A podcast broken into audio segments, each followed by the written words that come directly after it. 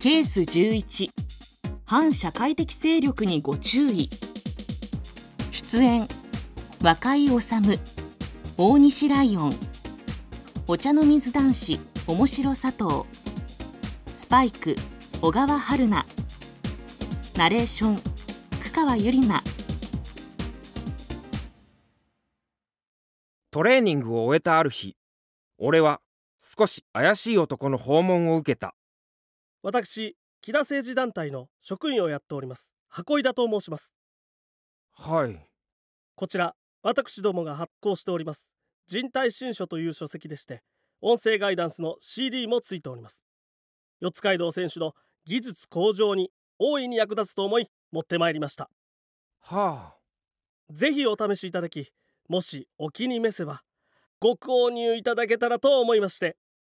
じゃあちょっとガイダンス シーディー を聞かせてもらって。人体新書、まずは全身の筋肉の多少の怪しさを覚えたが、政治団体の方とあっては無下にできないし、本の値段も大した額じゃないので購入することにしました。ありがとうございます。それが全ての始まりだった。四街道選手、今日はですね、男の要求は日に日にエスカレートしていき、取引額はどんどん高くなっていった。いつもありがとうございます。そしてついに。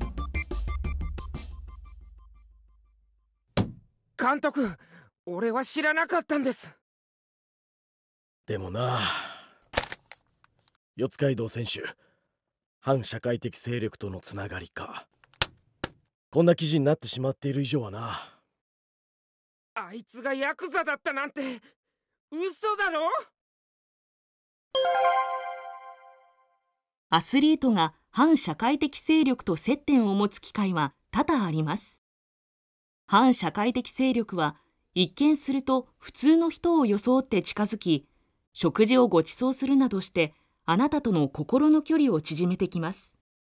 そして一度要求に応じてしまうと、新たな要求へとエスカレートするので、きっぱり拒否することが大切です。もしも後に接点を持ってしまったことが分かった場合は、一人で解決しようとせず、速やかに弁護士や専門家に相談してください。